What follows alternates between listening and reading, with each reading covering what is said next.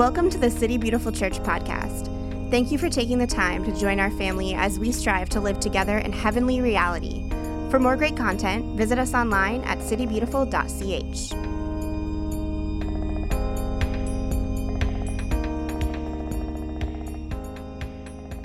Nicole so beautifully introduced us to discovering joy.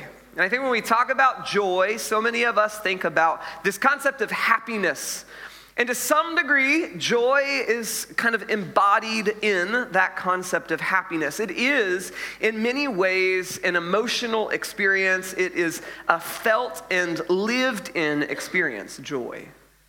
And we see that in so many pieces of scripture. We see that in our lives as individuals. This moment of happiness that elicits a sense of joy. Last week, I had the wonderful opportunity to fly to New York and play a show with a friend, and I just played guitar and sang behind him in this little club in New York, and it was so fun. And I went uh, to dinner with some friends afterward and just got to reconnect with them, and it was really special. And it was beautiful, and it was happy, and it filled me for a moment with joy. And I came back, and Jake and I went down to Miami and went to Art Basel, and it was beautiful, and it was a fun experience. And I, I think tonight, as we talk about joy, not for a second should we discount the beauty of the moments of our lives that fill us with happiness and the joy that is derived from that. That is a biblical concept that we would thrive in life and enjoy life. And in enjoying life, we would find joy in those happy moments. All throughout the Old Testament, we see these pictures. In the book of Psalms, we see these songs that when there's a happy moment, there is joy that flows from that. In Psalm 30, you turn my wailing into dancing.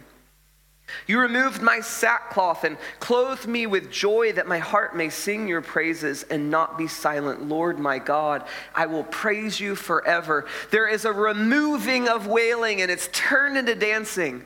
The morning ends and we're filled with joy, and in those good circumstances, there is joy. Psalm 126 Our mouths were filled with laughter, our tongues with songs of joy. Then it was said among the nations, The Lord has done great things for them. The Lord has done great things for us, and we are filled with joy. In First Chronicles, David has just been made king. All of these men have come around and they've joined the army. There have been these conquests, and the situations, the scenario of the people of Israel is good, and in that goodness, they find joy.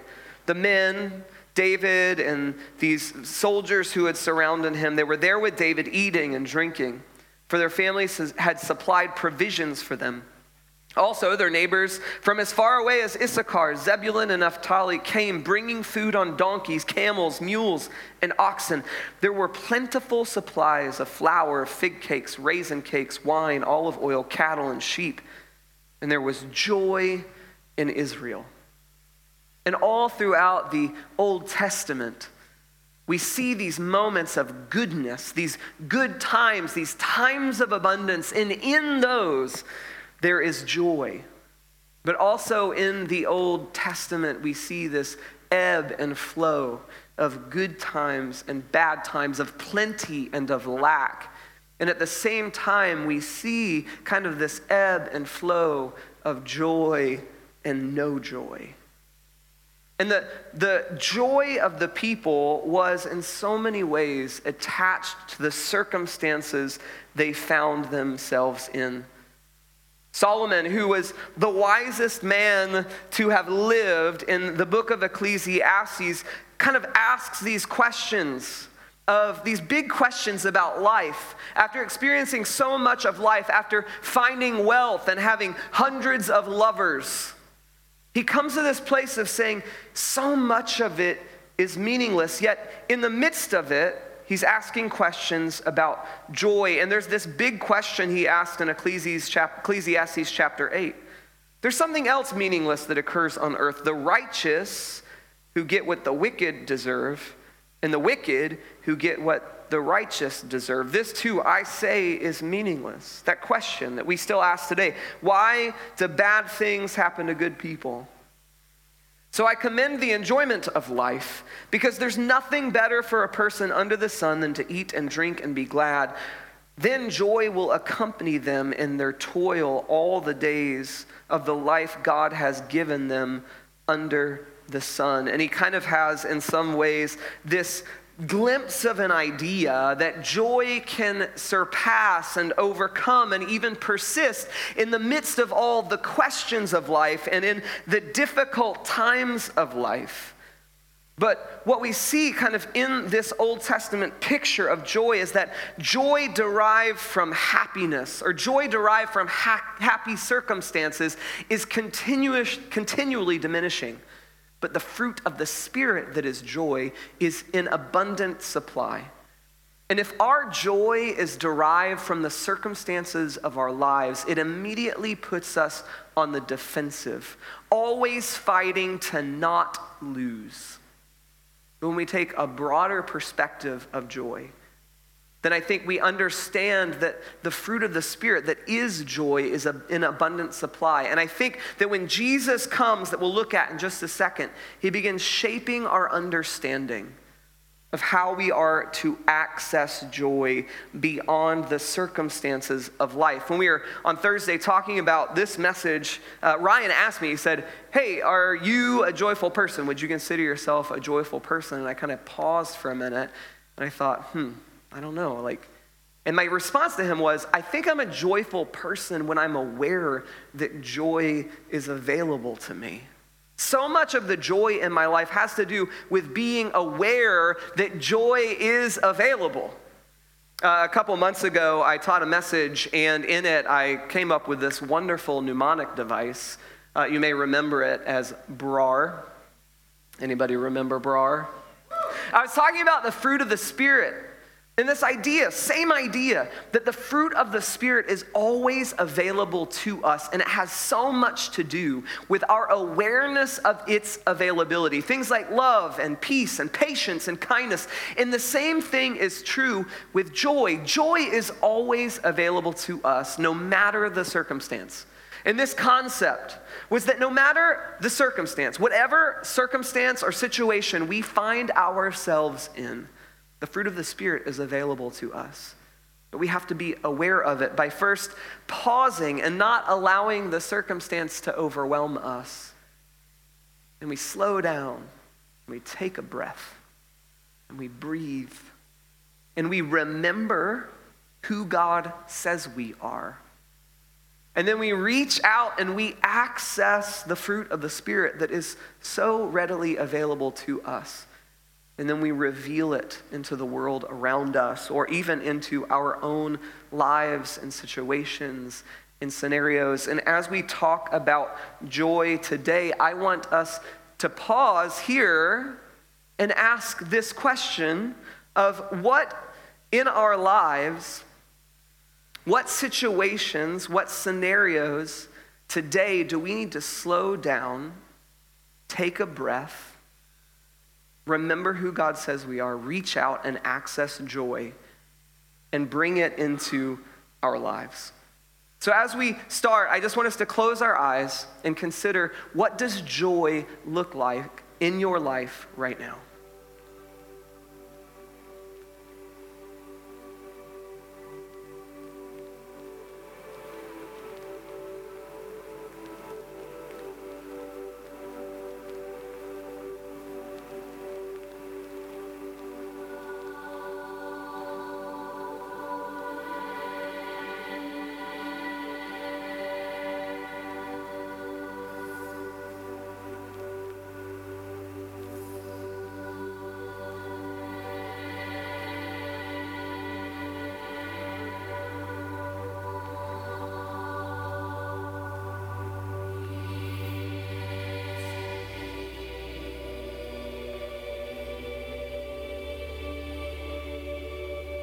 God, as we spend time together in this moment, in this room, on this night, I pray that you would reveal to us a deep measure of your joy, that you would awaken us and bring a new sense of awareness to the joy that is readily available to us by your Spirit.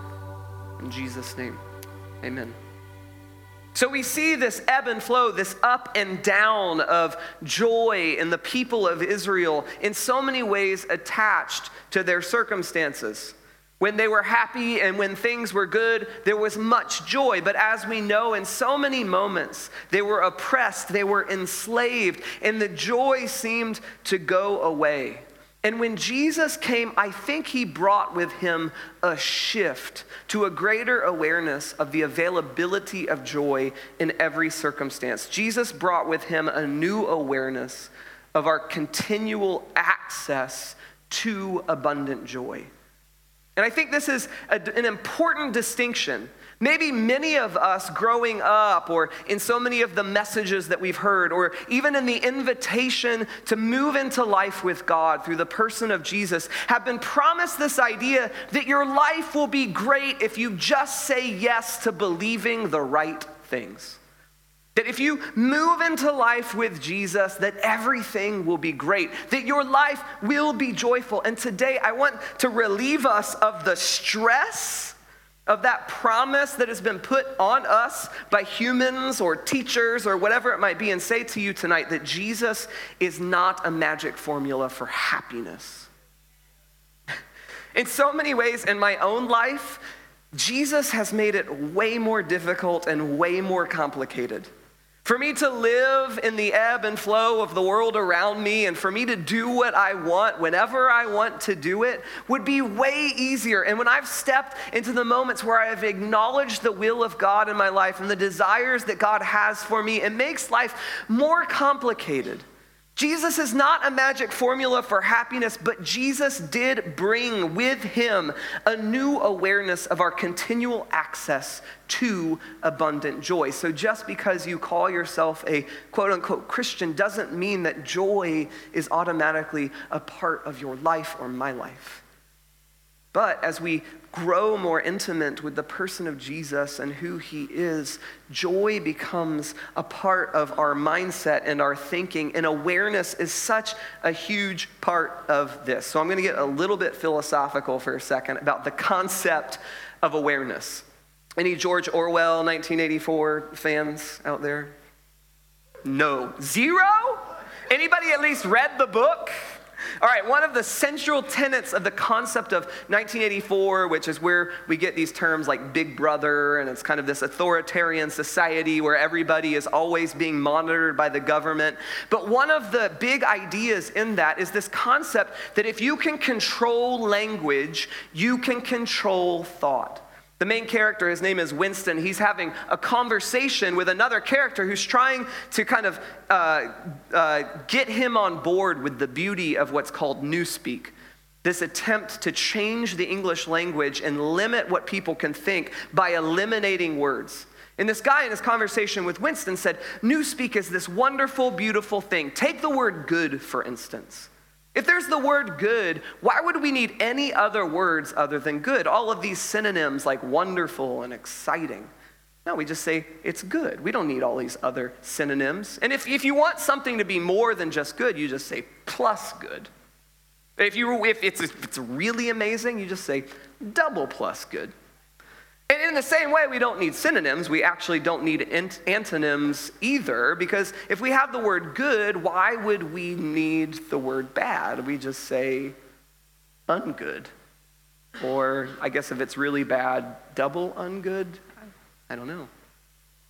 And so there's this idea that the concept of what we uh, think on can shape the way we live our lives on a regular basis. And I was talking about this concept of awareness with a friend. And in that same way, that if you remove thought or if you remove words, you are no longer able to think about specific concepts. On the contrary, on the other side of that, is this idea that there are realities that exist around us all the time that, because we do not have words for them, are elusive and are not things that we can fully grasp, but they're still just as true. Let's take the concept of peace, for instance. At one time, the word peace did not exist. But the concept of peace was just as real. Isn't that weird to think about? Like, at one time, peace was something that people could feel and experience, but we didn't have a word for it. But by naming it, we now can talk about it and we can explore it and we can understand it in a deeper way. And just by having the word for it, it allows us to access peace in a new way with a new reality. And all of this around this concept of awareness. And I think for me, I live so much of my life with joy at the periphery that I miss out on opportunities to embrace joy because I'm completely unaware that it is accessible to me. Because it's just not on my radar, it's just not at the tip of my mind. And this announcement of joy to the world when Jesus came was an awakening to a new way of living. In John 17, Jesus is praying to the Father and he says, I'm coming to you now. But I say these things while I am still in the world, so that they, his disciples, may know, so that they may have the full measure of my joy within them. And there is this direct connection that Jesus is making between the words that he is praying and the measure of joy inside of his disciples. And when Jesus came, I think he shifted our mindset. He shifted our thinking. Jesus has shifted our minds away from the misery of slavery and awakened us to the identity of beloved. All throughout the Old Testament, there was this ebb and flow of joy as the ebb and flow of the circumstances of the life of the people in the Old Testament went up and down. And there was this identity of slave that robbed people of understanding that joy is accessible to them in all circumstances because they were defining themselves as slaves. Their minds, their awareness were wrapped around, their very identities were wrapped around the word slavery. And when Jesus comes, he rescues us from slavery and awakens us to a new identity of beloved. And if we understand our identity as beloved children of God, sons and daughters of the King, no matter what our circumstances are, we move into that possessing joy because we know who we are. So, Jesus is not a magic formula just because we start believing something. On the contrary, Jesus has shifted our thinking. And if we align our minds with the mind of Christ, no matter our circumstance, we can walk into every scenario knowing who we are and possessing joy along the way. Colossians chapter 1, being strengthened with all power according to his glorious might, so that you may have great endurance and patience, and giving joyful thanks to the Father, who has qualified you to share in the inheritance of his holy people in the kingdom of light. For he has rescued us from the dominion of darkness and brought us into the kingdom of the Son he loves. We live a life of joy because we no longer set our minds on the identity of slave. Rather, we take on the mind of Christ and know that we are the loved sons and daughters of God. And in the midst of any circumstance, we can acknowledge the joy of the fruit of the Spirit that is immediately available to us. Psalm 94 19, when anxiety was great within me, your consolation brought me joy. Even in moments of anxiety, we have the opportunity to possess joy.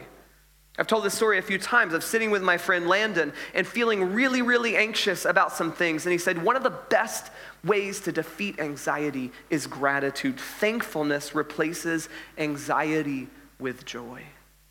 And no matter how anxious we feel, because the circumstances of life, we have the opportunity to possess joy. In Second Corinthians, we see joy in trial. And now, brothers and sisters, we want you to know about the grace that God has given the Macedonian churches in the midst of a very severe trial. Their overflowing joy and their extreme poverty welled up in rich generosity. They were poor, they were experiencing trial, yet they possessed overflowing joy because they took on the identity of child of God and left behind the identity of a slave to circumstance. And when we begin acknowledging who we are, and we begin to understand that joy is always accessible to us, we are no longer shaped by our circumstance, and our joy does not ebb and flow with whether or not our lives are happy. We possess something deeper. We carry joy with us. We have access to it in every emotion and every circumstance. And we see this in the life of Jesus all throughout. Hebrews chapter 12, for the joy set before him, he endured the cross, scorning its shame, and sat down at the right hand of the throne of God, even in his darkest moment, even in his most painful moment. Jesus stepped into enduring the cross for the joy that was set before him. We can be happy or sad about circumstances. There's nothing wrong about being sad there are moments that we should mourn, but when we see a bigger picture, our joy exceeds the way we feel. And I don't think that the opposite of joy is unhappiness. I don't think the opposite of joy is sorrow. I think the opposite of joy is the misery of discontentment. Because I don't know about you, but there have been moments in my life where I have been happy and I've smiled and it's been a good time, but I walk out the door and I'm not possessed by joy. And, ha- and joy is not about happiness or sadness. Joy is about the deep contentment of life. And I have been a person who is completely miserable in the midst of happy circumstances because I haven't carried with me a contentment, a divine contentment. And I really think in life we have three options for the state of our existence misery, numbness, or joy. No matter our circumstances, good or bad, I think we have those three options misery, numbness, or joy. We can be in a beautiful moment, or we can be in a really hard moment. And if we are not content in who we are and in what God is doing and that God is with us, we can be in a beautiful moment and be absolutely miserable, missing out on the goodness of that moment.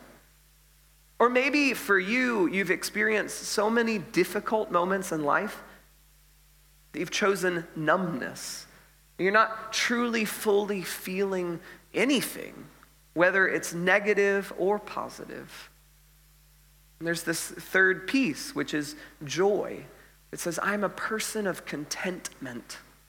I am moving through life alongside of God. He is with me, and I am with Him. And there is purpose in my life. And even when the circumstances are difficult, everything is going to be okay. I think that is joy.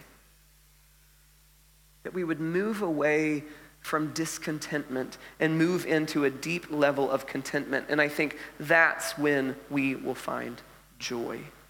And I, I think there's an indicator for us tonight about where we stand in the midst of these three things misery, numbness, or joy. And I think I, I, say this from my experience. If our thoughts are arrested by our circumstances, it's likely we're not full of joy. There have been moments in my life where I have been completely arrested by the circumstances of my life. I can't go from one place to the next or one moment to the next without this looming cloud of circumstance.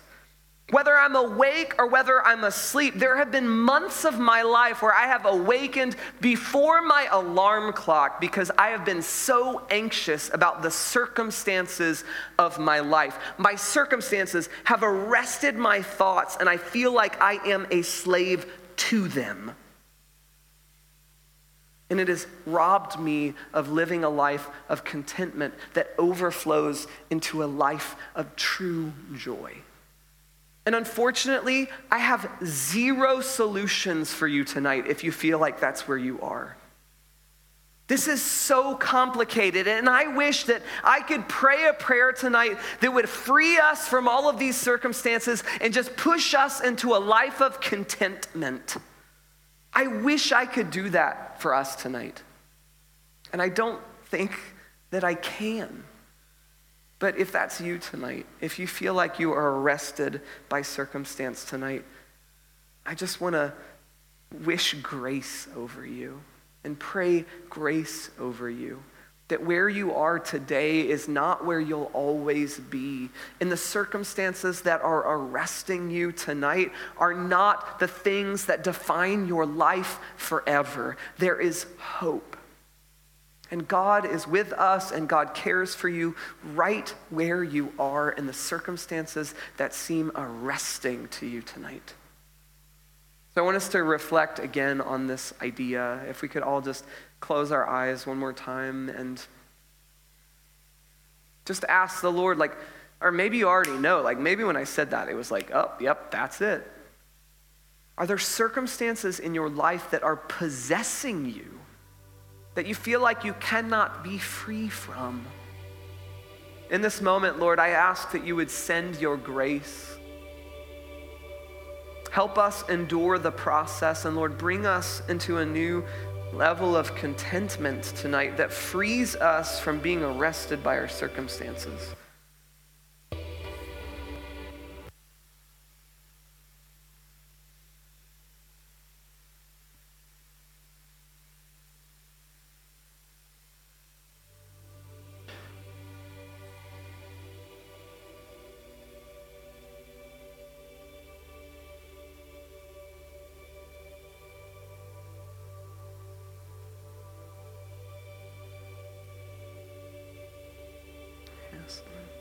God, free, free us, however, however that looks like, God. And, and even if tonight we walk out of here and we still have anxiety about the circumstances of our lives, God, first, I, I believe that you can free us from those things. So, God, I, I ask that you would do that if, if that's where we're headed tonight, God. I, I don't even know how to pray for that.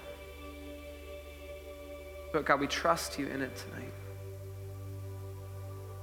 But Lord, I pray that you would do something to help us live in a new state of grace, to find contentment in our lives, not a passive contentment, but a place of hope that we're proactively engaged in the work of redemption and that you're refining us and that our lives are pointed in a direction tonight.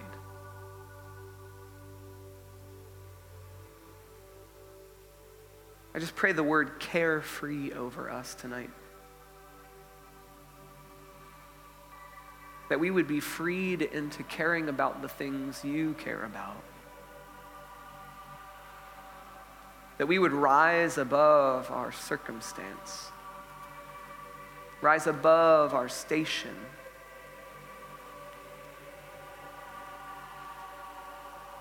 and focus on the availability of joy to us tonight. In Jesus' name, amen. So I think there's this idea of circumstance, and our joy ebbs and flows in circumstance. But maybe after some time in life, we begin to recognize we don't have a lot of control over the circumstances of our lives. Anybody realize that yet? Like there's a lot of circumstances that we can't control. And when we realize that, I think some of us move into this place of saying, all right, I can't control my circumstances. And because of that, I'm not going to try to find joy or derive joy from my circumstances. So I'm just going to move into a life of hustling because if I can just accomplish enough, then I'll find joy. And we move this, we move from trying to find our joy in circumstance, and we begin trying to find our joy in accomplishment. And let me just say this tonight joy is not rooted in future accomplishment, joy is present and available to us here and now. And if we are not people who are full of joy, and we move into a place of accomplishment, we're going to be really disappointed. If I could just get a little bit vulnerable tonight, I bought this, brought, brought this box of things. I'm just going to show you some of the things in it. 2017 has been kind of a big year when it comes to accomplishment for me personally. And uh, we produce this uh, event. I work with an organization called the Creative City Pro- Project. We produced this big event in downtown Orlando. We had 30,000 people this year and 1,000 artists. And it was just this, this beautiful experience. And in addition to kind of accomplishing that stuff, there's been a lot of recognition that is, has come along with it. Um, and I'm just going to show you some of these things. This week it was this the uh, 40 under 40 from the Orlando Business Journal. And uh, thank you, whoever that was. Thank you. Uh, and uh, they, um, here, I, here I am on the centerfold, huh? Fully clothed. Yeah. Um, here's an ad for internet. Um, this is the Orlando Weekly. Here, this is uh, the October, one of the October issues of the Orlando Weekly, talking about some stuff. Um, here's early in the year, Orlando's 50 Most Powerful People Award. Um, the Orlando Magazine. Here I am with, uh, with some other people, you know, rubbing elbows. This is the uh, Pegasus Magazine from UCF, uh, and they did a little write up right up here in the Alumni Magazine. Here's this amazing, like, framed thing that they sent me, which was really nice. And uh, honestly, I feel like uh, I've had kind of an Ecclesiastes moment this year. You know, Solomon had accomplished this stuff, and granted, I haven't come into millions of dollars, and I certainly haven't gone out and found uh, several hundred lovers. That has not been the accomplishment of my year. But in so many ways, I resonate with this idea that I am so grateful for all of this. And I am so thankful to all of the people who gave time and attention to saying, hey, good job. And not for a second would I want to diminish that. I want to fully embrace the happiness of these moments. But if Cole is living a life that is not full of joy and he gets a bunch of accolades, all it is is a miserable guy with a bunch of accolades. And that has been an Ecclesiastes moment for me this year because I have lived my life thinking if I could just accomplish enough, then I would be happy. If I could just have enough accolades, then I would be living a life of joy. And let me tell you tonight that if only blank is the biggest threat to joy. If only I was recognized for this. If only I had this much money. If only they approved of me. If only they would accept me. If only I wasn't born into this life. If only they weren't my parents. All of us have some sort of excuse but none of those if only statements will ever make us people who are full of joy. A rich person who goes into owning a lot of stuff is just a miserable person who owns a lot of stuff. Somebody who is known for doing good things by a lot of people and is miserable is just a person who's miserable who a lot of people know his or her name. None of our accomplishment will ever bring joy to us. If we are miserable people, it doesn't matter what circumstance or what accomplishment we experience. Miserable people with a lot of awards are still miserable people. Miserable people with a lot of money are still miserable people. We will never accomplish ourselves into joy. Because joy isn't found in doing something else, it's found right where you are. You will never arrive at joy. Joy is not a destination, joy is a deep level of contentment that we carry with us everywhere we go, no matter the circumstance. And we can embrace the happiness, we can embrace the joy that flows from the happiness of accomplishment. My, my word of the year two years ago was beauty. And the reason I chose that word is because I wanted to stop living a life that said, oh, if my life is miserable, it's more pious. No, God wants us to enjoy life. God wants us to be grateful when good things happen. Do all of those things. But you and I will never accomplish enough to be people who are full of joy because joy is not found in accomplishment. Joy is a gift from the Spirit that we must see and receive. There's this little phrase in Luke chapter 10. It says, at, at that time, Jesus, full of joy through the Holy Spirit, even our Messiah,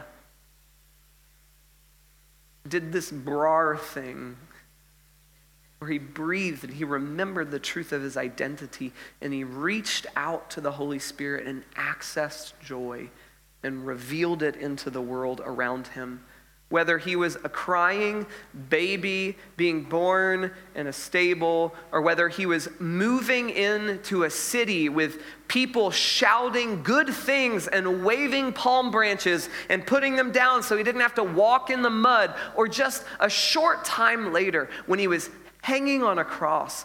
Joy for Jesus was not attached to the up and down of notoriety or fame or good stuff in life.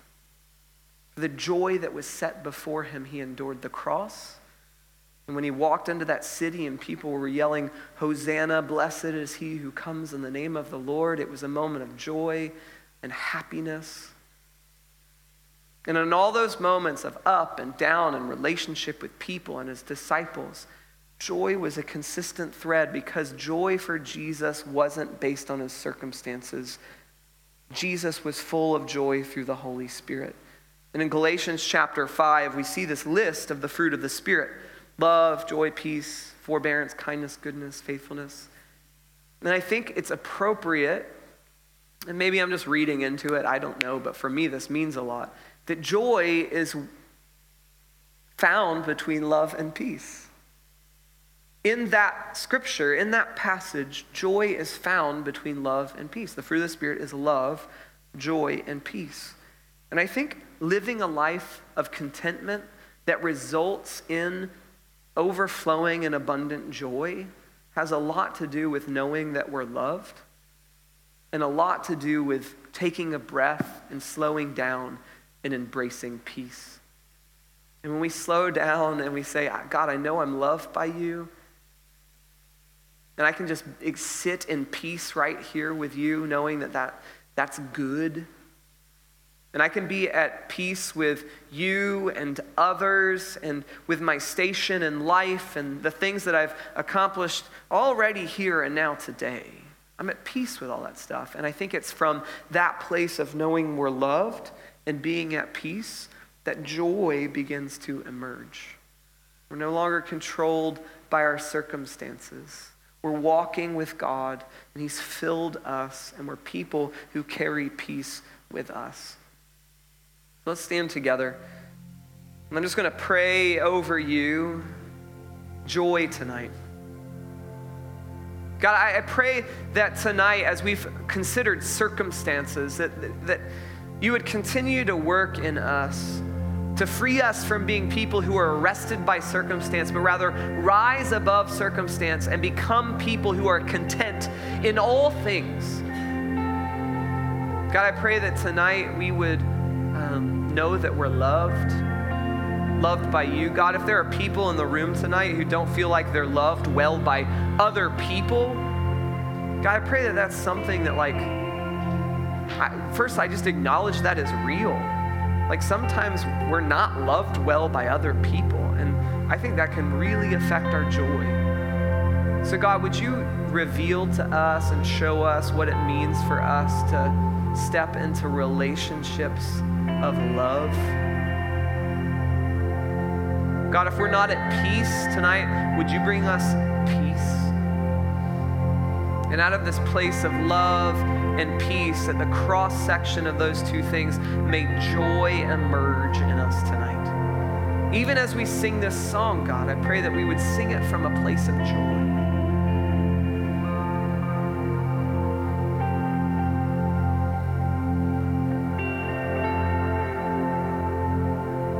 Let's just open our hands in front of us for a few seconds in a posture of reception just put your hands there in front of you and open them up.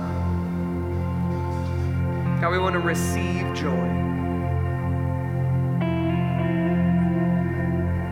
God, write it on the inside of our eyelids so that every time we blink, we remember that joy is a real thing that's accessible to us.